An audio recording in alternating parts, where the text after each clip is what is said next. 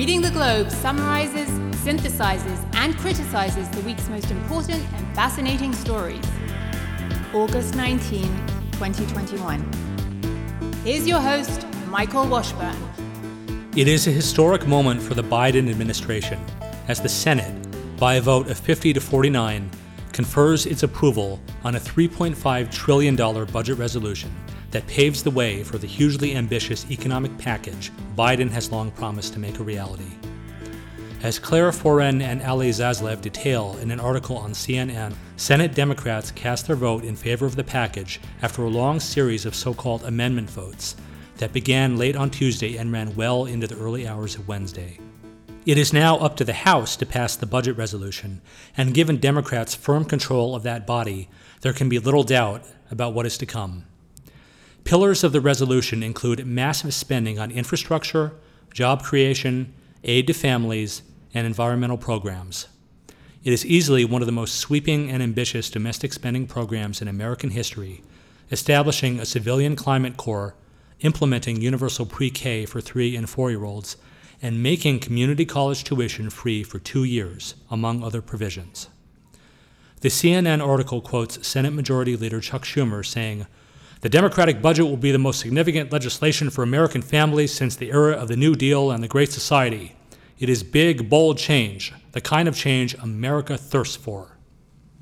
One might amend that to the kind of change certain special interests demand. Tellingly, CNN's article does not quote a single Republican, though one might imagine that the 49 votes against the budget resolution perhaps do reflect the views of a somewhat significant constituency within America. The article does briefly quote Democratic Senator Joe Manchin of West Virginia expressing concern about the price tag of the spending program and suggests that this might potentially lead to a paring down of some provisions. It appears that, in the view of CNN's authors and many of its readers, the liberal Democrat viewpoint is the only one that truly matters here. This package is what people want. Only eggheads with eccentric views would stop and ask what part of the Constitution says the government is to pay for a community college or universal pre K. Not very many people today would cite or even know the text of the 10th Amendment, which explicitly delimits the functions and prerogatives of the federal government and stipulates that any powers not specifically granted to it under the Constitution belong to the states or the people. Who cares about such nitpicking legal and constitutional issues when the mobs to which Democrat politicians are beholden are clamoring for more of this and more of that? The Constitution is just a scrap of paper written by dead white men.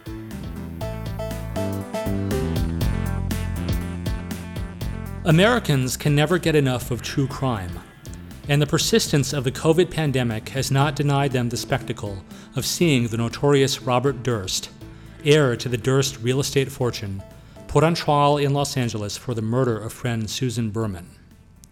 An August 10 Reuters article reminds readers how police in 2000 found the body of 55 year old Berman in her Beverly Hills home shortly after reopening an investigation into the disappearance and presumed murder of Durst's wife, Kathleen McCormack Durst, in 1982.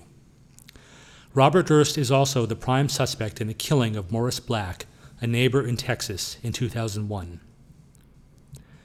The article dusts off the theory that Durst wanted Berman out of the picture because of what she might have been able to tell police about the fate of Kathleen. With or without Berman's input, there's no shortage of evidence against Durst.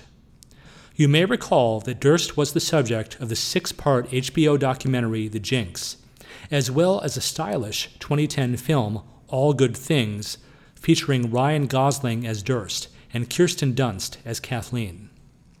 At the end of The Jinx, Durst made a number of shocking statements while a microphone recording him talking to himself, including, There it is, you're caught, and What did I do? Killed them all, of course. The Reuters article further details how Durst's attorneys have taken a somewhat unusual step in putting the wheelchair bound 78 year old, who suffers from many ailments including bladder and esophageal cancer, kidney disease, high blood pressure, neuropathy, and osteoporosis, on the stand to answer tough and probing questions about his alleged role in Berman's death. The article theorizes that Durst's lawyers want to impress on people how frail their client is. Obviously, Durst is in poor physical condition and is not about to get any better.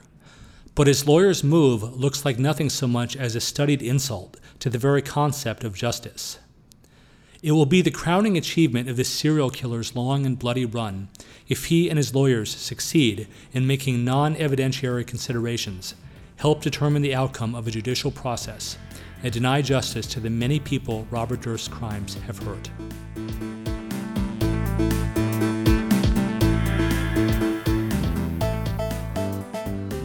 No discussion of the iconoclast in American literature can get very far without mention of William Sidney Porter, aka O. Henry, who was just 47 when cirrhosis of the liver cut short his troubled life on June 5, 1910.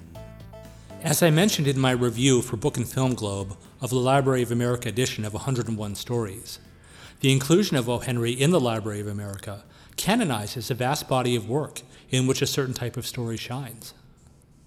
Not surprisingly for such a prolific writer, some of O. Henry's fictions succeed better than others. But those in the former category have all the wit and dark irony of Ambrose Bierce, and their surprise endings pack as much of a wallop as anything Guy de Maupassant or Agatha Christie put to paper. And O. Henry's sensibility is distinctly that of a writer at modernism's threshold. His style is neither too formal nor too loose. He likes to slather on the descriptive detail yet never wastes a word. The Library of America collection, 101 stories, runs to 840 pages, the last 60 of which are given over to well written, informative endnotes, textual notes, and a chronology of the author's life. O. Henry wrote at a furious pace throughout much of his career and produced a body of tales that puts writers with much greater longevity to shame.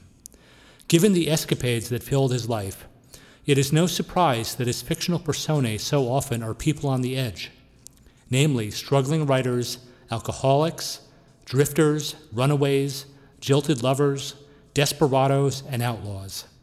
Sometimes his protagonists are lawmen with a thankless job to do. Not seldom was O. Henry himself on the wrong side of the law. After his arrest on charges of having embezzled money from a bank in Austin, Texas, where he worked as a teller in 1894, O. Henry made a sudden decision to forego a court appearance and flee to Honduras, which had no extradition treaty with the U.S. There he hid out while weighing his options. It would take someone with deep knowledge of pop culture to answer this question, but this critic can't help wondering whether certain lyrics of another hard living iconoclast, Warren Zevon, might be based on or inspired by the life of O. Henry. And I'm hiding in Honduras. I'm a desperate man. Send lawyers, guns, and money. The shit has hit the fan. I'm hiding in Honduras. I'm a desperate man. Send lawyers, guns, and money. The shit has hit the fan.